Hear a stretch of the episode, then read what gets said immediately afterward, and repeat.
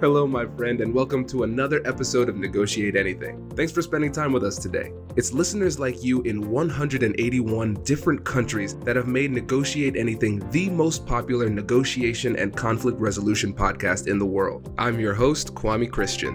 I'm a business lawyer, mediator, professor, and the director of the American Negotiation Institute. Before we get started, I have two quick questions for you. Is negotiation a critical part of what you do? Do you need to resolve conflict and persuade at work? If you answered yes to both of those questions, visit our website to learn more about our negotiation workshops. We've traveled the country working with professionals just like you, and we'd love to have the opportunity to work with you too. Check out the link in the description to learn more. Jamie, thanks for joining us today. Thanks for having me.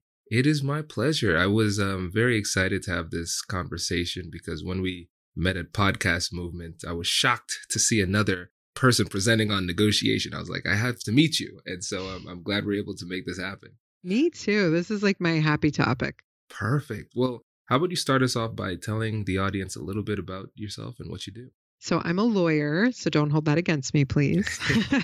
I've been a lawyer for about fifteen years. The first half of my career I spent as a litigator in highly, highly contentious litigations. So that's really where I got my start on negotiation.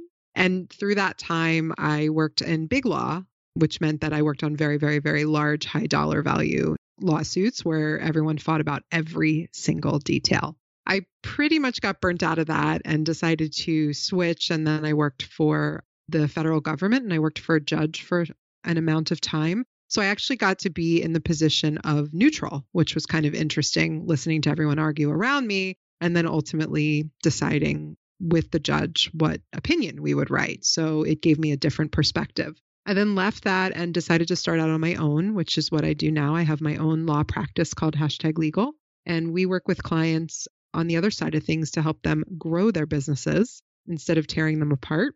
And uh, we work with small businesses, entrepreneurs, online businesses. And one of the many things that we do for our clients is actually negotiation coaching to help them with either landing deals, new clients, or difficult client situations. I also was an adjunct professor at Seton Hall Law School where I taught lawyering and negotiation and advocacy. So it's kind of my favorite thing, and writing as well, which can be a highly effective negotiation tool. Absolutely. Well, great. And also let the listeners know about your podcast too. Don't oh forget my about that. gosh. Yes. So I have a podcast. Oh my gosh. Please don't tell my podcast co-host I did that. I was so focused on the lawyer stuff. I have a podcast called The Fearless Business Podcast, where we talk all about topics in your business that many people either avoid or are afraid of, but shouldn't be. And it's not just legal. There's lots of stuff that we talk about. Perfect. Great. And so for this episode, what we're going to focus on is research, transitioning, and dealing with difficult people. And for the listeners, yes, we talk about research a lot and how to research during the conversations with asking questions. We're going to touch on that very briefly and then move into the second point, which is transitioning. And I think that's a really critical part that we haven't explored fully on the show. How do you transition from information gathering at the beginning of the conversation to talking about the actual negotiation, who gets what and how much? So I think that's going to be a really fun topic to dig into. So let's go ahead and start off with research during the conversation. So at the negotiation table, what are some of the things that we need to look out for when it comes to gathering information? Personally, I think it's listening. I think especially now in this day and age when we are all so very distracted and our minds are in five hundred different places, I tend to be a person who is always thinking like, what's my next question? Did I leave a load of laundry in the dryer? You know, is my kid behaving at school? I think we lose information in the information gathering if we're not what I like to call active listening. So my first tip in the research phase isn't even necessarily about what questions you're asking, but how you're processing the information. That's really interesting. So with the active listening, it's, it's really doing our own work on ourselves to make sure our minds are in the right place during the conversation. What are some of those things that we can do to make sure that our minds are primed to receive the information effectively? So the way that I tend to work, because I, like I said, I tend to be a person who has multiple thoughts at, at a time, I take really good notes. And that essentially allows me to use two parts of my brain. So I feel like I'm in some ways multitasking when I'm really not. I'm listening to what someone's saying, but I'm actually actively taking notes. And I let the person who's talking know I'm taking notes, whether I'm on a call or in person. It actually, I find, puts people at ease because they think you really want to hear what they're saying, which you do, but it sort of sets that stage. So you immediately have a, a much more amicable conversation when you're in the research phase versus someone feeling like you're, you know, asking all these questions. But if you truly are asking questions where you really just want to know information to make the negotiation more effective, and you tell someone, I'm taking notes, I just want you to know that, I think it sort of has a double effect. So for me, I find if I'm taking notes and I'm listening, I'm doing two things, and I find myself less distracted by other thoughts.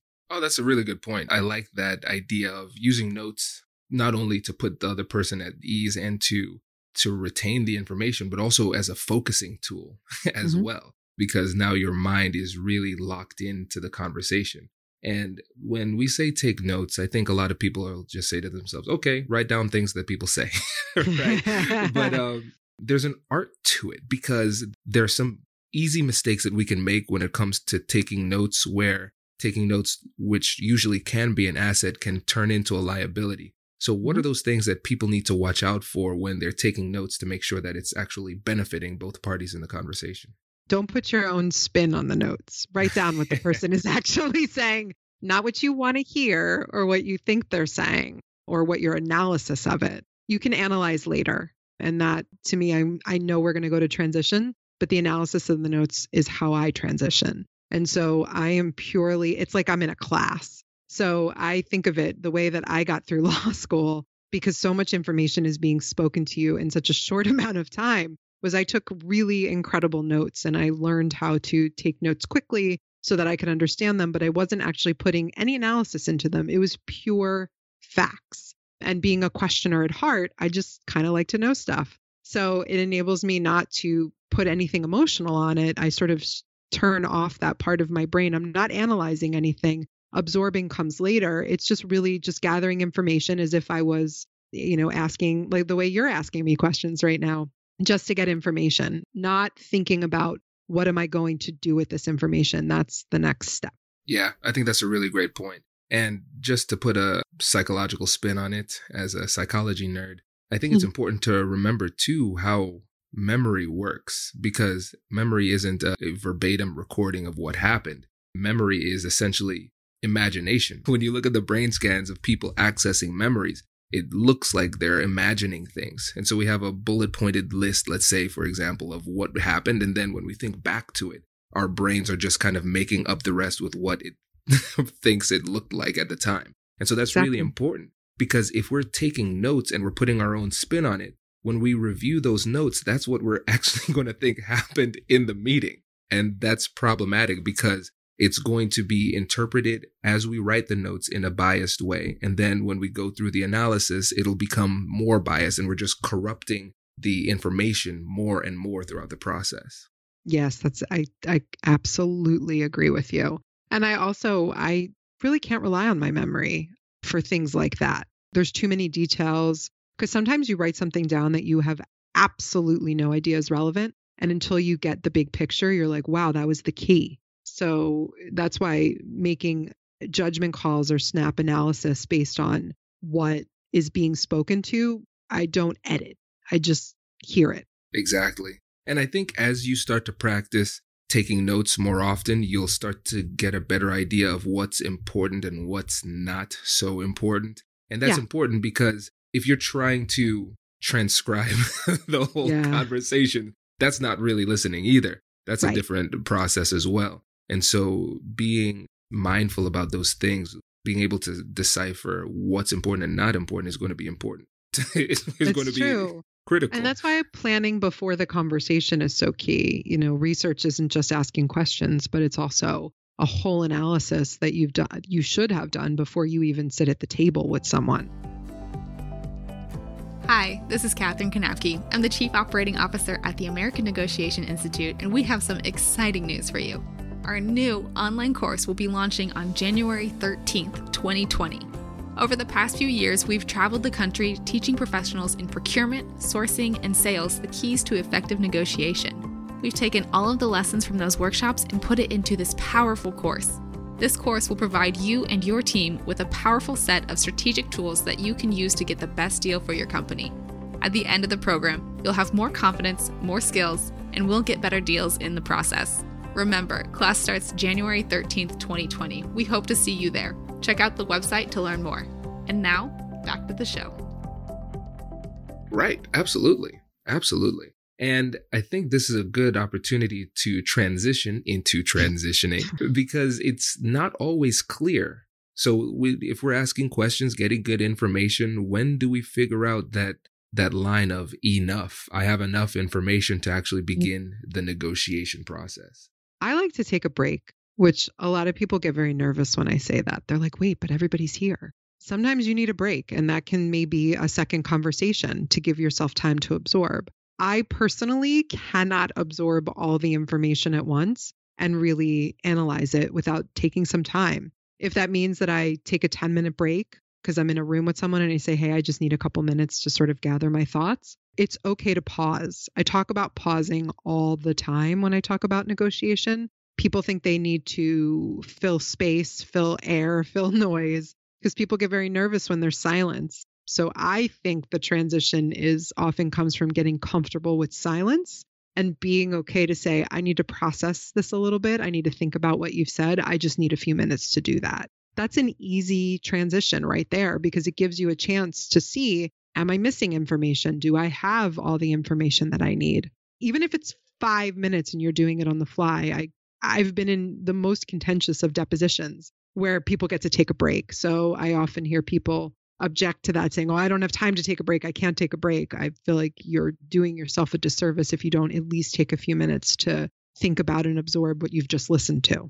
I think that's a great point. I remember when I was learning how to drive, my dad was teaching me. And one of the things that he he said was that the majority of mistakes at your age that you're going to make are going to come because you're trying to go too fast rather yeah. than too slow. And the same is true in negotiation. I always say you can't put the toothpaste back in the tube. After you make a mistake or say something or give away your bottom line or whatever it is, you can't say, oh, sorry. You can't do that. And so that's a, a really important point to make. And I think this is a negotiable point as well. Let's say, for example, if you're setting the agenda beforehand, maybe in your emails or your phone calls leading up to it, you can talk about the various issues that you want to discuss, but you could also put in that break so they know beforehand that a break is coming up. So it might make that transition a little bit easier. I think that's right. Setting boundaries early on is great. And frankly, the other party might want a break. They might be grateful.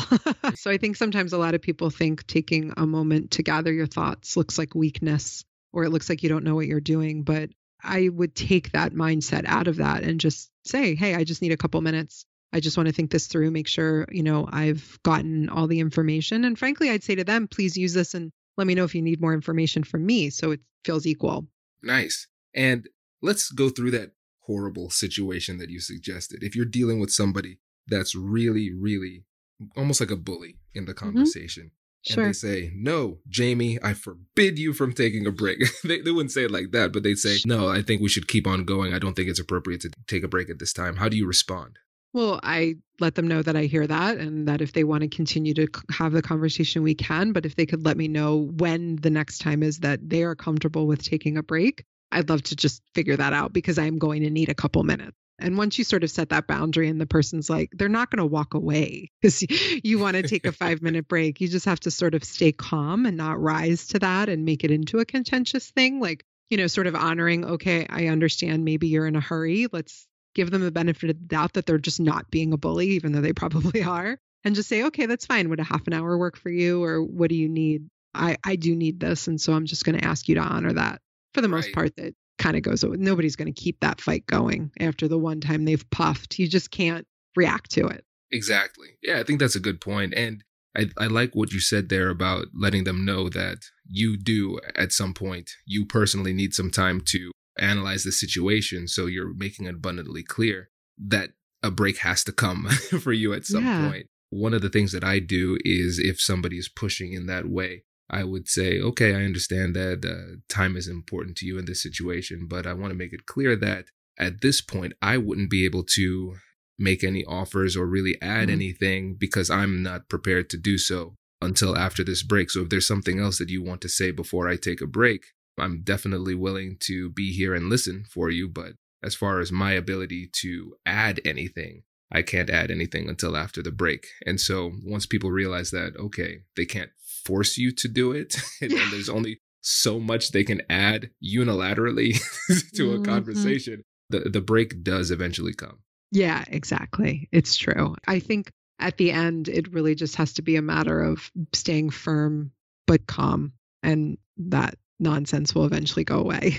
Right, exactly. And I think that fear of the potential bad response is one of the things that stops people from taking a break in these conversations when they really want to take a break in the conversations. Mm-hmm. And this, yeah. again, let's pull this back. This doesn't only apply to lawyer-to-lawyer negotiations like we would have, or high-stakes business negotiations. If you're having a conversation with your spouse that is uh, turning into a conflict, a friend, those type of things, those are high-stakes conversations too.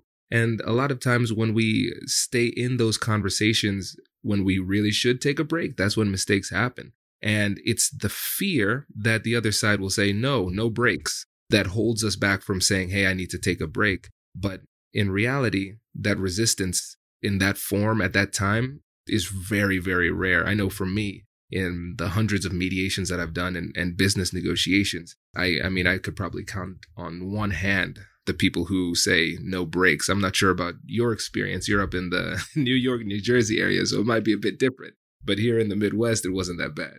No, my experience is the same as yours for the most part. Everybody needs a break. Everybody wants a break. You know, we also know, typically know in the beginning of a conversation, you know, do you have a hard and fast stop? So being mindful of that hard and fast stop, knowing that it just makes sense. Like if it's a business negotiation, you know, if you're like, all right, I got to be out of here by two o'clock. You sort of build that in to the time, and it can't be rushed. I understand there are deadlines and things need to get done and people want things done, but the faster you do things, like you said, the more mistakes that you made, and it just emotion starts to cloud analysis. And that's when negotiations fall apart. Exactly. And so for you, let's say we've gotten to this point where you're taking the break. What specifically are you doing during the break? Yeah. What would you, what do you want to accomplish? So when I'm thinking in a negotiation, I'm thinking of what I like to call currencies, which are all the things we're going to negotiate about. It's not just money. There's so much. Breaks are a negotiation, but you can negotiate about everything. And it really just depends on what your deal is. So I'm thinking about the currencies because I've listed them already. I've already spent my time knowing, like, what do I want? What's my bottom line? What do I think the other side wants? What are the open issues? And what I'm trying to do, and this is how I do my transition, is I'm trying to cross off the issues that we agree on, because that's how you lead to the negotiation. You walk in when you're all said and done, say, okay, well, this is great news. We agree about items one through five. So let's focus our time and then get the confirmation. Yes, the other side's like, yeah, we agree on that. That's good. We have those terms. Let's focus on, because it's usually what? One or two items that really at the end of the day are the issue. Sometimes it's one incredibly small thing that can hold up an entire negotiation. If you're able to pinpoint that, that's what I'm doing when I'm analyzing. I'm crossing off the currencies that we agree to, or that I know we're going to be able to agree to, the easy ones, and I'm getting them out of the way. Because as soon as you have an agreement on something, people relax. But if you go right in with the contentious one, it just sets a battle for so many other things. So that's what I'm doing on that break. And it's easy to transition in that way. I love this point because there, there's so many gems in it. First one, lawyer to lawyer. I think this really speaks to the legal skill of issue spotting. Yeah. As a law student, that's the first thing that they have you learn, how to spot issues. And mm-hmm. if you're unable to recognize what the other person wants and needs and be able to distinguish between their interests and their positions, what they say they want versus why they want it, that's oh. going to be important. And again, it, the research feeds right into that, because like you said, if you do a good job researching beforehand, it'll be easier to see these different issues. And listeners, of course, remember you have the free negotiation guides you can get from the American Negotiation Institute. We have the link for that in the descriptions. But I think this would be one of those times where you could take that research that you've done and kind of cross-check it with the notes that you've taken. And it mm-hmm. gives you a lot more clarity going into the second half of the negotiation. Yeah, exactly. I'm a list maker. And so I'm literally listing issues, as you've put it. And so if you have ten issues and eight of them are in contention, the odds of coming to an agreement are much, much more challenging. I'm not saying they don't, because they can. But if you manage to get it really down to like feeling like you're working on this together, you're you're like, oh my gosh, we've gotten through eight of these ten that we agree on. Let's find a way to get to these two. It's so collaborative. You're almost rooting for it. You know, you want to do it together. You're like, we've agreed on eight of ten things. This is incredible. Let's focus on these two that may be a little bit more challenging. Yeah. And there is a significant psychological benefit to doing this.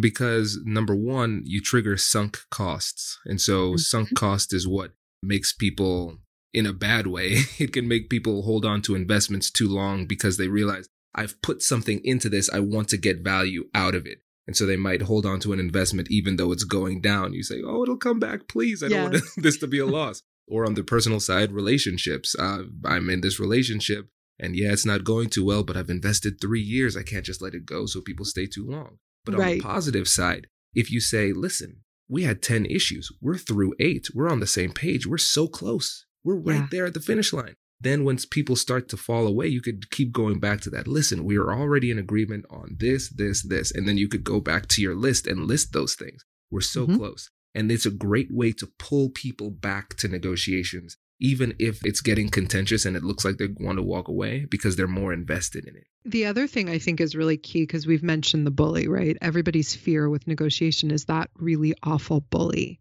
And I find, because I'm my tactics with those bullies is I remain very, very calm. In fact, the angrier and more that they yell, the kind of more calm my voice gets. I don't ever let anyone get a rise, which I understand is really challenging and is fifteen years of being a lawyer and having a lot of people scream at me in many different occasions.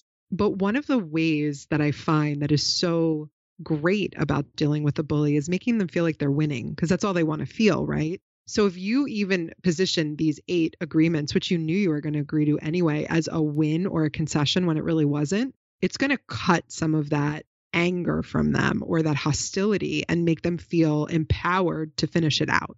And I find that that really feeds an ego of a bully, because that's really a lot of times where the bullying comes from, or a fear or an insecurity or something like that. And so flipping it in a way to make it like, we've got this, like, you've got this, you've convinced me, we're going to do it. Even if they haven't, you sort of have to set your own ego aside, but it works. Absolutely. And I'm smiling here because I was on a flight back from one of the presentations and I was sitting next to a guy who was telling me the story. It turned out he was in procurement. And uh, he said that at the beginning of one of his negotiations, the guy on the other side introduced himself and described himself as the best negotiator in the world. Oh that's, how, that's how he described himself. Oh. And, and he nice. said at the end of the negotiation, the guy that I was sitting next to said that he just wiped the floor with the guy.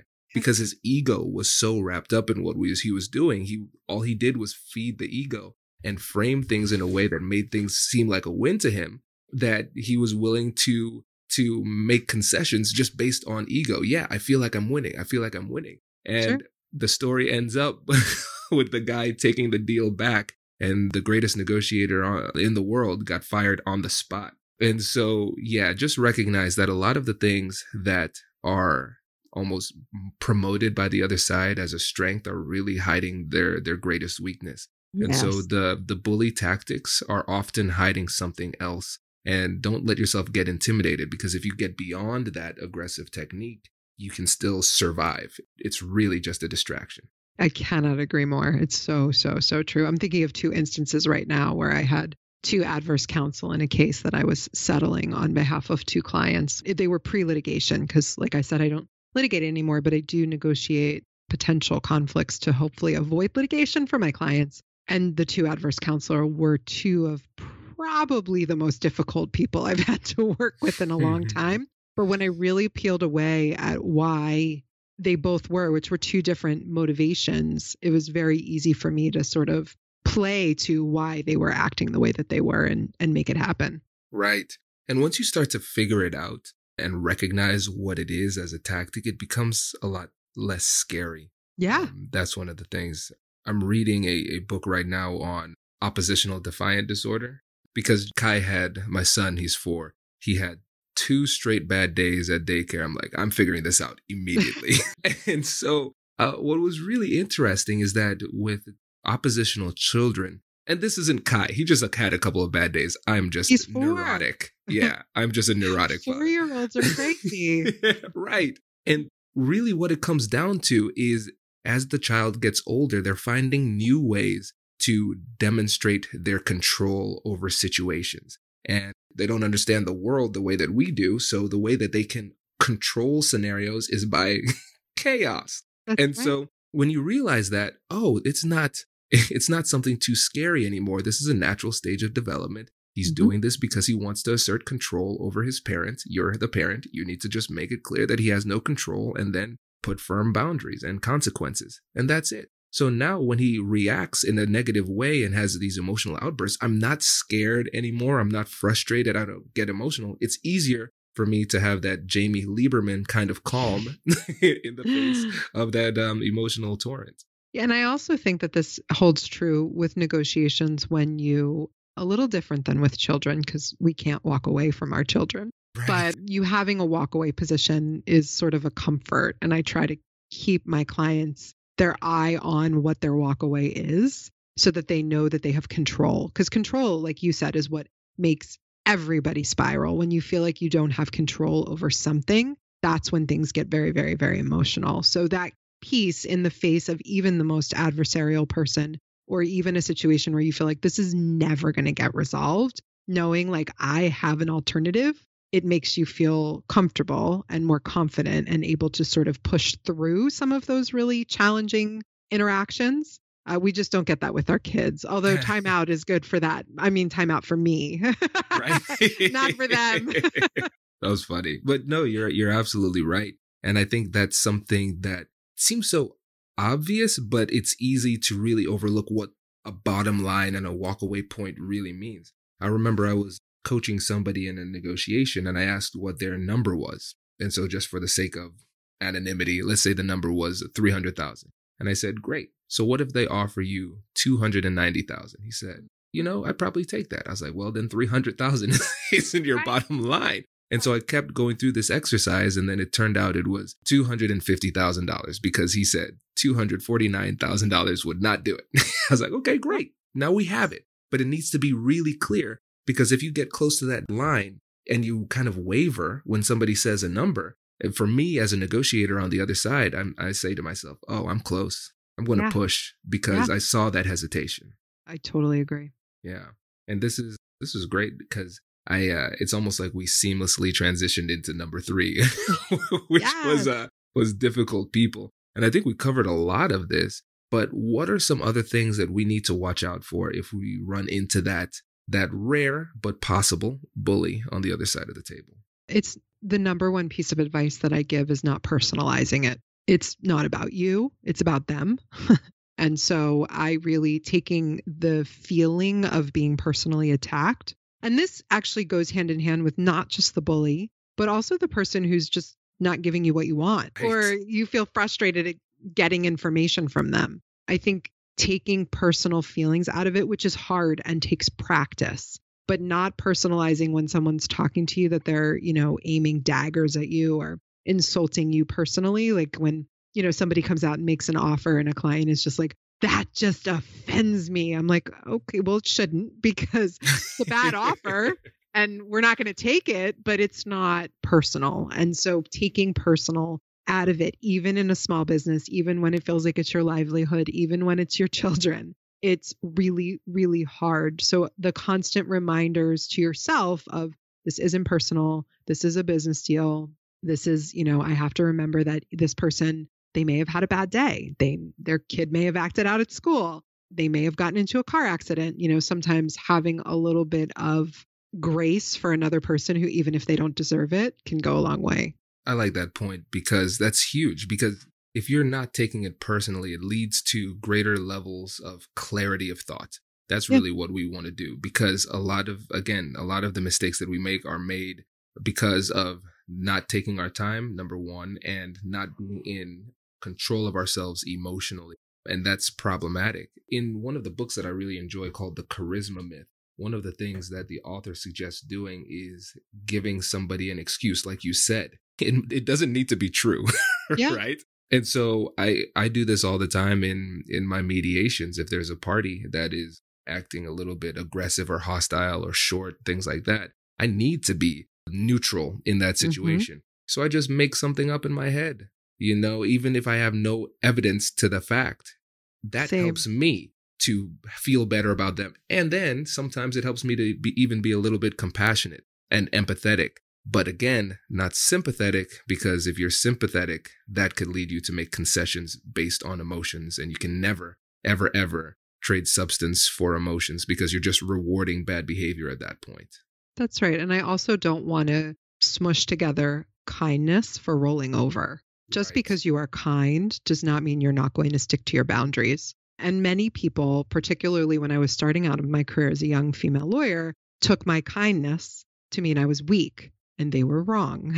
Right. And so, and it still happens sometimes if I have, you know, adversaries who deem themselves more experienced or older than me, even though at this point I'm like, I've been practicing for fifteen years. Like, how much more do I have to do?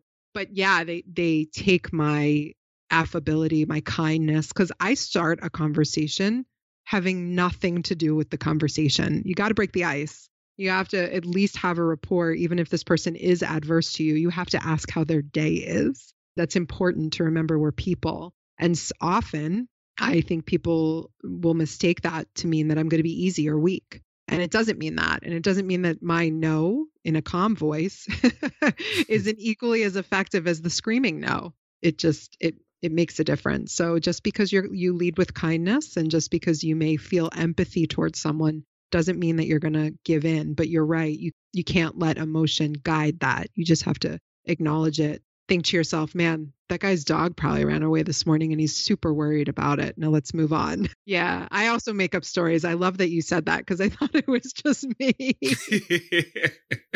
No, I think it's almost like a, it's a helpful fiction, right? Mm-hmm. If I, I understand it's not real, but I understand it helps, so I'm going to roll with it.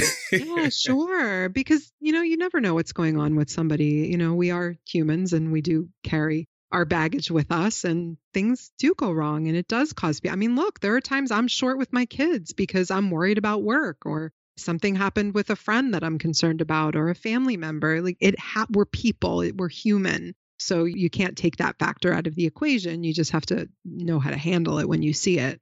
And sometimes people are just not nice people. Sadly, there are it's, those as well. It's true. And in, in the online course, I have the, a module on personality. And mm-hmm. it's actually, I guess, maybe depending on the time I, I post this, I can say I, I have a, a deal with LinkedIn to do a, a course with them on personality and managing a different personality types in, in conflict. Right. Yeah, That's it's awesome. Pretty cool. Super exciting.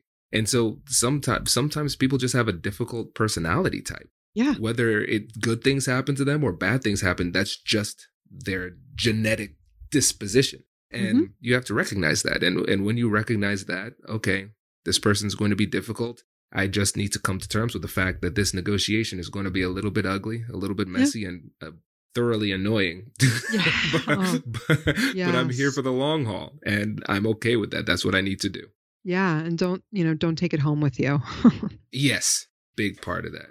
Well, perfect. This has been fantastic. I appreciate you coming on the show. And even more than that, I appreciate your willingness to do a sparring session ah. coming up. Yeah, this was exciting. But before we wrap this interview, I wanted to give you an opportunity to shout out your business and the podcast one more time before we roll into the sparring session. Thank you. So my law firm is Hashtag Legal. And my podcast is The Fearless Business Podcast. Fantastic. And there will be links to all of that in the description. Jamie, thank you again. This was fantastic. Thank you. Congratulations. You've just joined an elite club. By listening to a full episode, you're now officially on the Negotiate Anything team. So welcome aboard. What most team members do is they subscribe to the podcast, because that allows them to automatically get the latest episodes of the show. The best things in life lie on the other side of difficult conversations. Keep learning, keep practicing, and keep getting better. Your relationships will improve, your career will soar, and you'll have the confidence you need to get the most out of these crucial conversations. Again, thank you for joining the team. We're excited to have you, and I will see you in the next episode. I'll catch you later.